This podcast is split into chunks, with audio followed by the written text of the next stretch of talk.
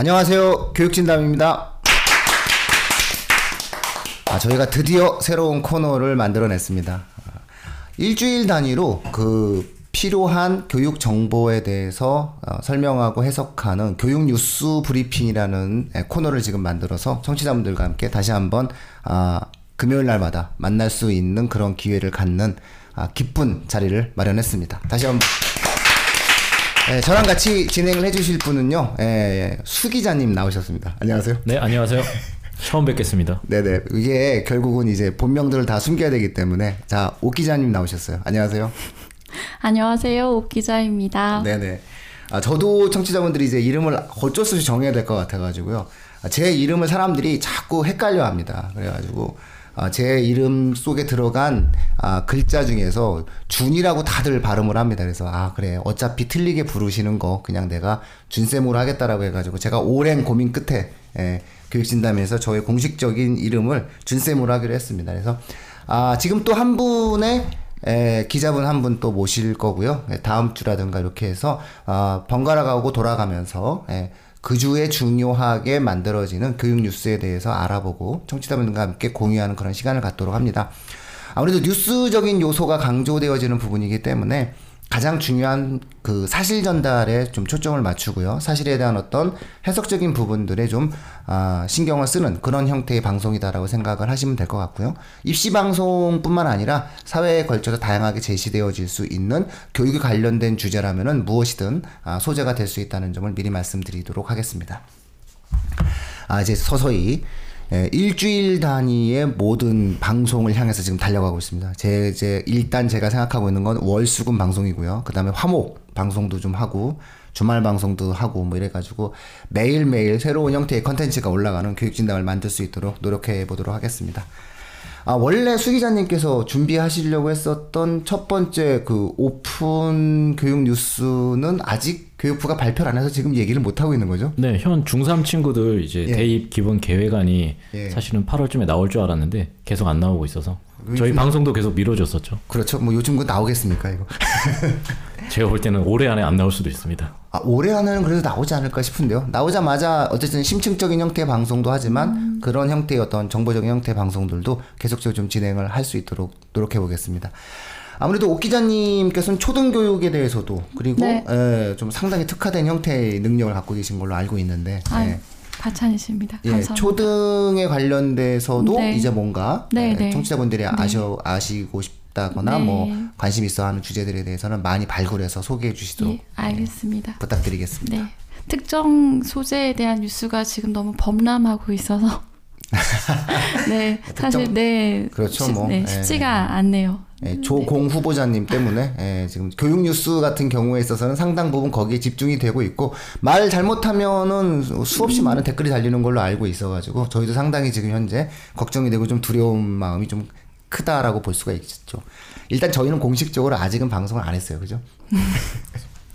저희가 추구하는 교육적 본질 의미 이런 것만 해치지 않으면 네. 괜찮을 거라고 생각을 합니다. 음. 뭔가 뭐 정확하게 뭐 사실 여부에 대해서만 좀 어느 정도 확인을 좀 그러면은 오늘 개국 방송이니까 아, 청취자분들의 이해를 돕는 차원에서 좀 진행을 해드리는 것도 나쁘진 않을 것 같아요. 왜냐하면 네. 또 네. 워낙 이슈가 많은 소재니까 네. 아, 저희도 어쩌다 보니 어쩔 수 없이 청취자 수에 민감하게 반응할 수밖에 없는 인생을 살게 되네요. 근데 악플 달리면 어떡하죠? 자, 어떻게 우리 수 기자님은 이 사태를 어떻게 보십니까? 아, 갑자기 객관적인 정보 전달 방송이라고 해놓고 갑자기 첫 번째 욕받이를 전달해요. 아, 그럼 큰일 나요, 아, 그죠? 네. 네. 제가 볼 때는 저는 이제 오늘 준쌤한테 큰 기대를 하고 있는 게 당시 외고 입시의 전설이셨기 때문에 아, 제가, 아마 풀 썰이 많지 않으실까? 아, 솔직히 말하면은 그, 그, 이 문제가 되고 있는 아, 지금 현재 이슈가 되고 있는 아, 이 학생이 예, 아마 대치동에서 아, 특목고 준비를 했을 거예요. 한영외고 준비를 했을 당시에 예, 사실상 제가 그 구술 면접에 음. 있어서 강의를 상당히 오랫동안 그리고 넓게 했었기 때문에 뭐 그때 당시에는 그 부분에 관련된 특화된 형태의 그 음. 사교육이 별로 존재하지 않았었기 때문에 아마 대부분 준비했었던 학생들의 삼분의 일 이상은 제가 한번 가르쳐본 경험이 있거든요. 그래서 일단은 저한테 배웠는지 안 배웠는지는 관심 갖지 마시고요. 전 일단 기억을 못해요. 네, 기억을 못하기 때문에 저의 학생인지 아닌지에 대해서는 일단은 확인해 드릴 수는 없는 부분이 있고요. 어, 다만 제가 이렇게 조금 이렇게 요즘에 언론 보도를 보면서 이제 쭉 진행되는 상황을 놓고 반, 본다라고 이야기를 했을 때, 아, 명확하게 좀 구분을 좀 해야 될 부분이 있어요. 그건 제가 요 부분을 보면서 좀 안타까웠던 건 뭐냐면은 이런 부분이에요. 지금의 제도와 그때의 제도가 매우 달라요. 지금의 수시와 그때의 수시가 매우 다르고요. 음. 그런 부분이 있기 때문에 그때에 일어났었던 문제를 가지고 지금의 제도를 비난하고 비판하는 것은 조금 문제가 있지 않는가라는 좀 그런 아쉬움은 있어요. 그래서 뭐 저는 특정한 어떤 생각은 없어요. 그러니까 이 문제에 대해서는 어차피 각자의 사람들이 갖고 있는 생각에 따라서 최근에는 아, 판단을 하고 계신 부분이기 때문에 제가 만약에 이러, 이 문제에 대해서 뭔가 과거의 문제를 갖다 놓고 얘기한다면은 그거는 그냥 단순하게 옛날엔 이랬다 정도를 말씀드릴 수 있는 거고요. 제가 근데 꼭 말씀드리고 싶은 건 옛날에 이랬지만 지금은 아니다 라는 말씀을 꼭 드리고 싶어요. 지금의 수시와 지금의 학종은 그때 당시랑 대단히 다르다. 그때 당시의 한영외고랑 지금의 한영외고의 위상이 좀 다르다. 뭐 이런 것들을 좀 음. 말씀드릴 수 있을 것 같아요. 방금 옛날이라고 표현하실 만큼 십몇 년밖에 안 됐지만 엄청나게 변했죠. 아, 이건요 거의 옛날 수준이에요. 입시 그렇죠. 자체가 네. 뭐 그 굉장히 다른 어떤 부분이에요. 음. 너무 달라졌죠. 특히 외고 입시가 너무 달라졌죠. 일단은 음. 외고 입시가 달라진 이유가 뭐냐면은 그때 당시의 외고는 그 굉장히 상위권 학생들이 몰려 들어가는 그런 학교였어요. 그러니까 지금은 서울 지역 같은 경우에는 하나고도 있고, 네. 뭐 예를 들어 뭐 외대부고도 있고, 네. 전국 단위 자사고도 있고, 그다음에 영재고라든가 뭐 과고라든가 이렇게 분산적인 형태의 어떤 학교들이 있었지만 그때 당시에는 상당 부분 대원외고랑 음. 한영외고로 집결되어지는 그런, 특히나 대원외고로 집중되었죠. 문이과 다 갔죠. 문이과 당연히 다 가요. 네. 음. 그래서 심지어는 그 대치동에서 굉장히 유명한 그 수리논술 선생님들 수리논술 선생님이 한 분 계셨는데 이분이 그때 한참 막 그냥 백 명, 이백 명 막 이렇게 막 수업을 하고 그, 그러신 분이 있었는데 그분 수업 조건이 뭐였냐면은 대원외고, 한영외고 일, 이등급 안에만 드는 애들만 내 수업을 들을 수 있다면 이렇게 막 우스갯소리로 막 그렇게 이야기할 정도였어요. 근데 그게 수리논술이었거든요. 그래서 사실상 이때 당시에는 아, 의치안도 상당히 많이 갔어요. 음, 그리고 어떤 특정 외고의 경우에는 의, 오히려 이과를 표방하는 외고가 있었어요. 뭐 대표적으로 아, 경기권 외고 중에서는 안양외고, 아, 안양외고. 네. 그 다음에 뭐 고양외고, 네, 그 다음에 한영외고도 아마 이때 당시에 실질적으로 갔어요. 네. 이과반은 네, 거의 자체가. 다 대부분 네. 외고가 운영했다고 봐야 되겠죠. 아, 카이스트도 이미 그때 당시 그 두 명 정도가 갔고요. 의대 정 의대 다섯 명 정도가 갔고요. 그래서 이미 이때도 실질적으로는 어, 의치안 계열을 상당히 많이 가는 그런 어떤 추세였다라고 음. 볼 수 있고요. 아, 경기권의 예를 들어서 안양외고 같은 경우에 있어서는 오히려 인문 쪽 학생들만큼이나 카이스트 의학 계열을 상당히 많이 가가지고 오히려 그런 선호도 있는 학생들이 아, 이과 학생들이 외고를 가는 그런 어떤 시대였다. 이렇게 우리가 볼 수가 있겠죠. 그래서 사실상 외고인데 왜 이과를 갔느냐라고 하는 거는 지금은 어려워요. 지금은 불가능하게 가까운 일이고 상당히 어려운 과정, 재수를 해야만이 가능한 일이지만 이때 당시에는 좀 아, 일반적이고 아, 흔한 일이었기 때문에 그걸 갖고는 일단은 음. 청취자분들이 아, 지금과는 매우 달랐던 음. 과거의 모습이었다. 이렇게 일단은 보실 수 있을 것 같고요. 여기까지가 좋은 것 같습니다.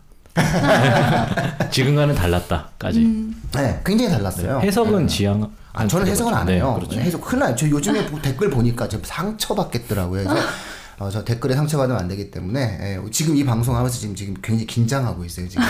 예. 아, 문제는 당시의 입시에 대해서 그런데 조금 제가 또 문제로 좀 드리고 싶었던 건 뭐냐면 이름이 혼동스러워요. 이름이 혼동스러운 게 뭐냐면 이때는 경기도에 있는 학생이 서울에 있는 외고 시험 볼 수 있었고요. 서울에 있는 학생이 경기도에 음. 시험 볼 수 있었어요. 그리고 경기도는 보통 십일월 달쯤에 에, 시험을, 보, 시험을 받고 서울은 십이월 달에 시험을 봤어요. 그 다음에 각각의 외고가 두 개의 전형을 갖고 있었어요. 하나는 특별전형이라고 그래가지고 네. 토플 성적이 되게 우수하거나 내신 성적이 굉장히 우수한 음. 학생들을 먼저 뽑으려고 음. 그래서 여기 떨어지면 이제 일반 아이들이 붙는 일반 전형을 네. 봤어요. 네. 그러니까 물리적으로 시험을 네 번 볼 수 있었어요. 음. 그러니까 경기권 외고에 특별 전형 떨어지고 일반 전형 떨어지고 서울권 외고에 특별 전형 떨어지고 일반 전형 음. 이렇게 떨어 이렇게 해가지고서는 물론 그 정도까지는 안 해요. 그 정도까지는 안 했지만 아, 물리적으로 한 보통 두세 번 시험 보는 거는 너무나 일반적인 일이었고요. 이때 당시에는 학생부에 모든 정보가 기록되어 있었어요. 지금의 학생부랑도 또 달라요. 그래서 그때 당시에는 아, 아이비티 토플 성적을 학생부에 기재할 수 있었어요.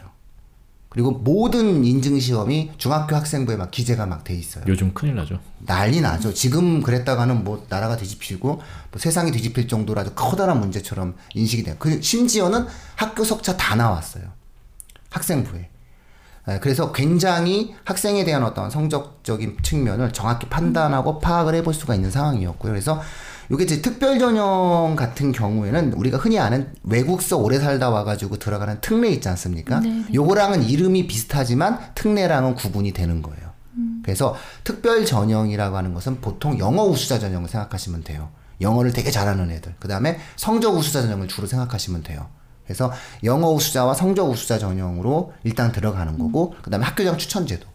요런 방식으로 해가지고 특별 전형이 있는 거고요. 특별 전형 내에 외국서 오래 살다 온 학생들에 대한 어떤 특혜적인 요소, 대학 특례 입학과 같은 특혜적인 요소적인 요소가 있죠. 그들끼리만 경쟁하는 거. 이게 왜 문제가 되냐면 정원 외 모집이거든요. 그 정원 외 모집으로 진행되는 게 특례 입학이에요.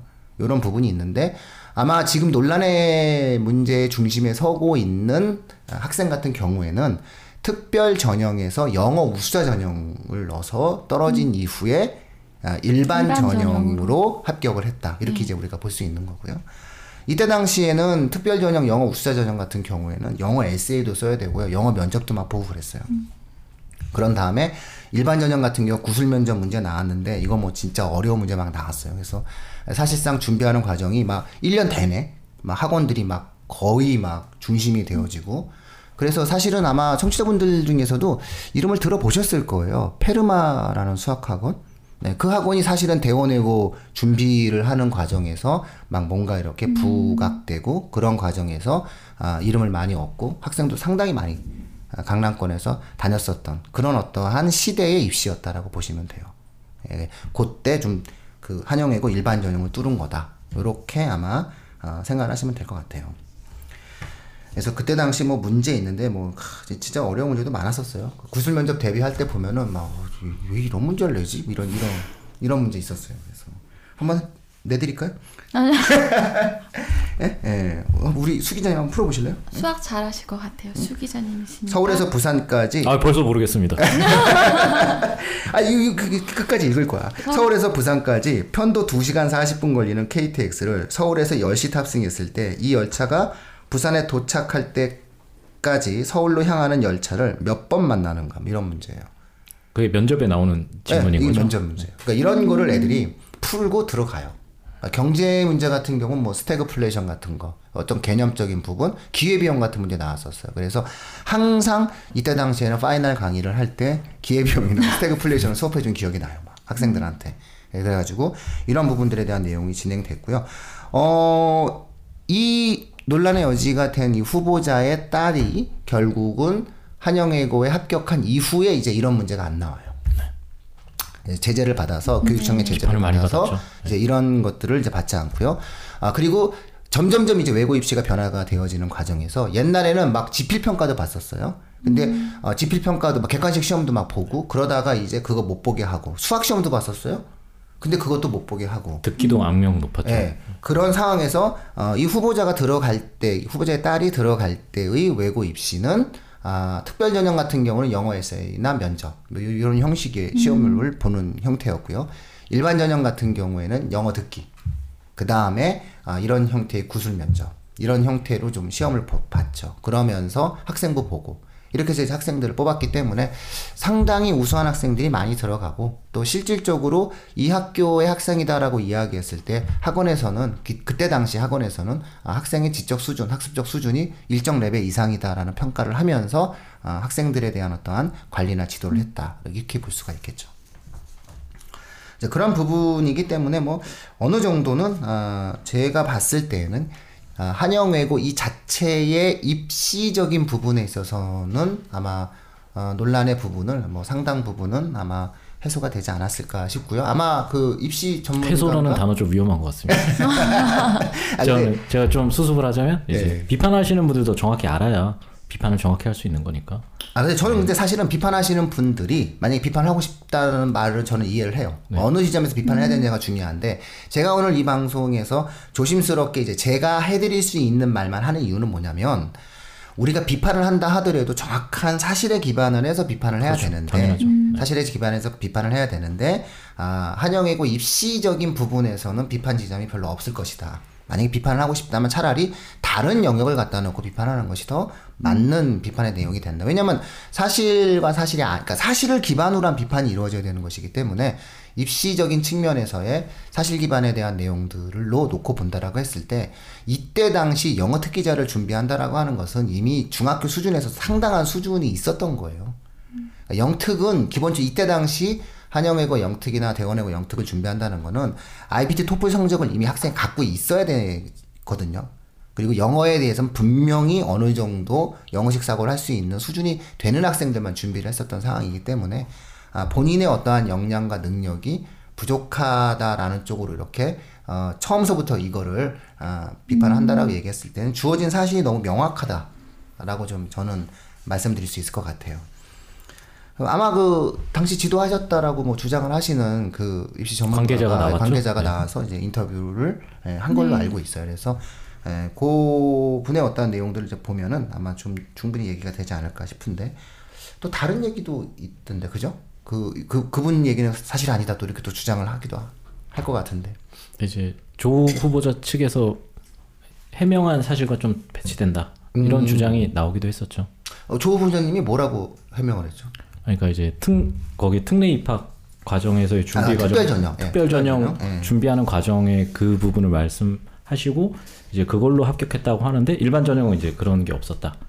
근데 그건 좀 뭔가 그 오해가 있었던 것 같아요. 왜냐하면 특별 전형하고 일반 전형하고의 그 시간차가 있어요. 그러니까 특별 전형이 떨어지고 나면은 일, 일주일 후에 이제 일반 전형 시험을 보거든요. 근데 시험 과목이 각각 다르잖아요. 아까 설명해 드렸듯이 특별 전형은 영어 에세이, 영어 면접 위주고요. 영어 특기자의 경우에는.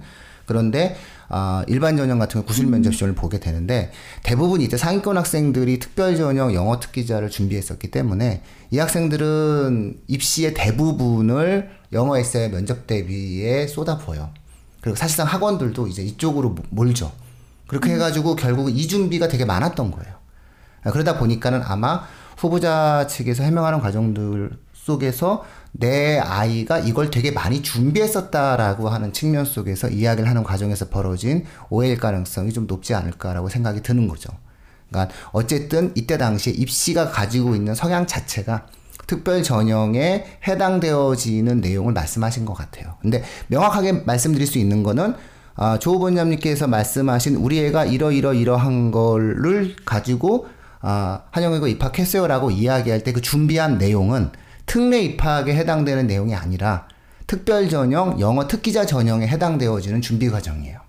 그런 걸 놓고 보았을 때는 한영외고 입시라고 하는 측면 속에서는 아, 영어 특기자, 특별 전형 영어 특기자를 넣어서 떨어지고 그 다음에 일반 전형으로 합격을 했다라고 하는 쪽의 해명이 보다 더 맞을 가능성이 높다라고 저는 이제 보여지는 거죠. 그런 거는 근데 그 일상적으로 그 기억이 아, 그 좀 헷갈릴 수 있는 충분한 소지는 있어요. 왜냐면은 당시에는 무조건 특별 전형 준비를 먼저 하거든요. 그리고 떨어지고 나면 이제 왜 떨어졌는지 몰라요. 뭐 울다가 이제 준비하고, 혹은 어떤 아이들은 본인이 떨어질 걸 알고 있어요. 그래가지고 특별시험 이제 시험 본 다음에 아 저는 어제부터 원래부터 일반이었어요. 그러면서 이제 일반 전형도 준비하고 그런 어떤 입시가 있었던 시기예요. 그래서, 네, 그래서 당시 상황을 정확히 알아야 옹호와 비판이 다 정확하게 이루어질 수 있는 것 같습니다. 예, 그래서 제가 말씀드리고 싶은 거는 그냥 음, 이때 당시에 한영외고 입시에 대해서 좀 가지고 있는 어떤 그런 부분을 가지고 아, 이 문제를 아, 이야기하는 것 자체가 조금 아, 사실적인 부분에 기반한다라고 놓고 본다라고 했을 때, 제가 과거의 어떤 입시에 대한 어떤 경험치로 놓고 본다라고 했을 때는 좀 무리하다. 비판하시는 과정에서 차라리 다른 시각과 다른 내용을 갖고 비판하시는 것이 맞지, 한영외고 입시 자체에 대해서 비판하는 것은 아, 뭔가 좀 출발점 자체가 무리가 있다는 생각이 들어요. 그리고 이런 부분들에 대해서 부당하게 학생이 좀 공격을 받는다거나 아니면은 아, 다른 어떠한 측면들 속에서 이야기 되지 않고 다른 측면에 좀 이야기가 되는지 다는 게 좀 좋지 않을까, 일단 이런 생각이 좀 들고요. 아 제가 이제 그 이 문제에 대해서 항상 걱정하는 거는 뭐냐면은 과거의 입시제도와 지금의 입시제도가 굉장히 달라지고 있고요. 십 년 전에 만들어졌던 이 그 고대에 입학할 때의 이 전형과 지금의 어떤 사실상의 어떠한 수시학종 전형 자체는 하늘과 땅만큼의 차이가 있는 부분이거든요. 외부 스펙이라든가 이런 부분들이 상당히 이제 적용되어지지 않는 거고, 아, 사실상 논문 같은 경우도 가, 아무런 의미가 없어요. 입시에서 오늘날에는 그런 어떠한 측면들이 있기 때문에 아, 이런 형태의 어떤 언론 보도가 아, 지금의 마치 여전히 유효한 것처럼 인식되어지는 학부모들의 어떠한 생각들이 아, 좀 없었으면 좋겠다, 이런 생각이 좀 들어요. 그래서 원래 우리가 언론에서 막 뭔가를 떠들고 강한 어떠한 뇌리에 기억이 박히게 되면은 그게 지금도 여전히 유효하고 앞으로도 여전히 유효한 것 같은 착시효과가 생기게 되거든요. 그것이 오히려 현실을 정확하게 이해하지 못하고 바라보지 못하게 만들 수가 있기 때문에, 지금은 학교생활에 충실하고 학교생활의 과정 속에서 만들어지는 탐구보고서 정도를 논문으로 이해하고 있다, 지금 현재 우리나라 교육 과정에서는. 그래서 정상적인 형식으로 만들어져 가고 있으니 본인이 열심히 아, 최선을 다한다라고 했을 때에 아, 조금 더 아, 나은 자신의 어떤 길을 갈 수 있는 입시 제도로 점점 더 나아져 가고 있다. 뭐 이렇게 좀 한번 이해하시는 게 좋을 것 같고요. 제가 당부드리고 싶은 말씀도 이런 내용이다라는 내용을 아, 이야기 드릴 수 있을 것 같아요. 그 이 다음에 어떠한 주요 쟁점들이 있잖아요. 뭐 논문이라든가 뭐 이런 어떤 부분들이 있는데, 아, 요 부분들은 제가 좀 말을 아끼는 것이 좀 좋지 않을까 싶고요. 예. 워낙 또 그런 콘텐츠를 다루고 계신 분들이 많으니까. 네, 예, 뭐 사실은 논문이 입시에서 어떤 위치를 차지하는지 뭐 이런 부분이라든가, 당시 어떤 논문이 대학 입시에서 어떻게 활용되어지는지라는 부분들에 대해서는 저도 경험이 많고 이런 부분들에 대해서 드릴 말씀이 있는데, 이 부분들에 대해서는 뭐 여러 가지 어떤 해석들이 에, 가능하기 때문에 일단은 오늘 저희의 첫 개국 방송에서는 에, 좀 다루지 않는 것이 어떤가 싶습니다. 에, 그래서 저희가 오늘 이렇게 사뿐하게 들어왔다, 사뿐하게 새롭게 금요일날 방송이 들어왔다. 그래서 앞으로 오 기자님과 수 기자님과 함께 교육 뉴스에 대해서 아, 좋은 이야기들을 갖고 청취자분들을 찾아뵙겠다라는 정도의 인사를 드렸다는 정도로 좀 이해를 해주셨으면 좋겠습니다. 자, 수 기자님 오늘 고생 많이 하셨습니다. 아유, 아니, 너무 진솔했겠어요. 당시에 너무 전, 외고 입시의 전설이시다 아니, 보니까 너무 재미있는 썰을 많이 들은 것 같습니다. 아니, 사실은 뭐 그것만 갖고도 뭐 하루 종일 얘기할 수 있어요. 뭐 별 얘기도 다 있고 되게 재미있는, 실제로 뭐 굉장히 재미있고 학원의 흥망성쇠들도 많이 만들어지는 부분이 있고. 페르마 얘기가 재밌었는데 아, 망한 그렇지. 얘기로 갔었어요. 페르마가 이 다음 해에 그 창의 수학이 사라지면서 망해요. 그래서 오천 명 정도가 있었거든요. 오천 명 정도가 있었는데, 뭐 들리는 소리에 의하면 오천 명 정도가 있었는데, 그 다음 해에, 어, 예를 들어서 그 십분의 일로 줄죠. 왜냐면은 창의 수학이라는 과목 자체를 외고가 이제 보지 않게 되면서. 뭐, 어쨌든 이런 과정이 만들어지고요. 또 영어 듣기가 있었잖아요. 그 다, 그런 다음에. 근데 이게 이천십일 학년도에 영어 듣기가 또 폐지가 돼요. 음. 그러면서 이천십일 학년도 외고 입시 영어 듣기가 폐지가 되면서 영어 학원들이 또 또 싹 다 정리가 돼요. 네. 그래서 외고 입시가 이천십일 학년도에 현재의 자기주도 학습 전형으로 바뀐 케이스는 대한민국 교육부가 이제까지 했던 사교육 대책 중에서 가장 효과적인 대책이에요. 음. 그래서 외고의 어떠한 그런 입시 위주의 어떠한 내용들이 상당 부분 정상화되어지면서 어, 오늘날의 어떠한 그 어학에 관련된 흥미와 관심을 갖고 있는 학생들로 재편되어져가는 계기가 되었죠. 이때 이제 이 상황을 정확하게 면밀히 판단한 외대부고는 자사고로 돌아서는 거죠. 이렇게 되면서 이제 움직여가는 어떤 그런 흐름들이 있는데, 이런 건 뭐 나중에 또 기회가 주어지면 또 말씀드리는 거고요. 아, 오늘은 하도 논란의 여지가 있었던 사회적 이슈 중에서 명료하게 밝힐 수 있는 것들만 청취자분과 한번 다뤘다. 이 정도로 아, 이해해 주셨으면 좋을 것 같습니다. 목사님 앞으로 잘 기대 네, 많이 하겠습니다. 네, 너무 네. 재밌었고요. 예. 하, 그 학원의 흥망성쇠는 언제 한번 학원의 흥망성쇠 그걸로 예. 채널을 따로 만드셔도 그게 예상외로 악플이 더 많이 나올 것 같은데. 엄청난 악플이 생깁니다. 예. 자, 알겠습니다. 예, 오늘 개국방송 잘 들으셔서 감사하고요. 예, 저희가 이제 월수금 방송으로 찾아뵙겠다는 기쁜 소식 예, 전달해 드리면서 오늘 방송 여기서 마치도록 하겠습니다. 고맙습니다. 네, 감사합니다. 감사합니다.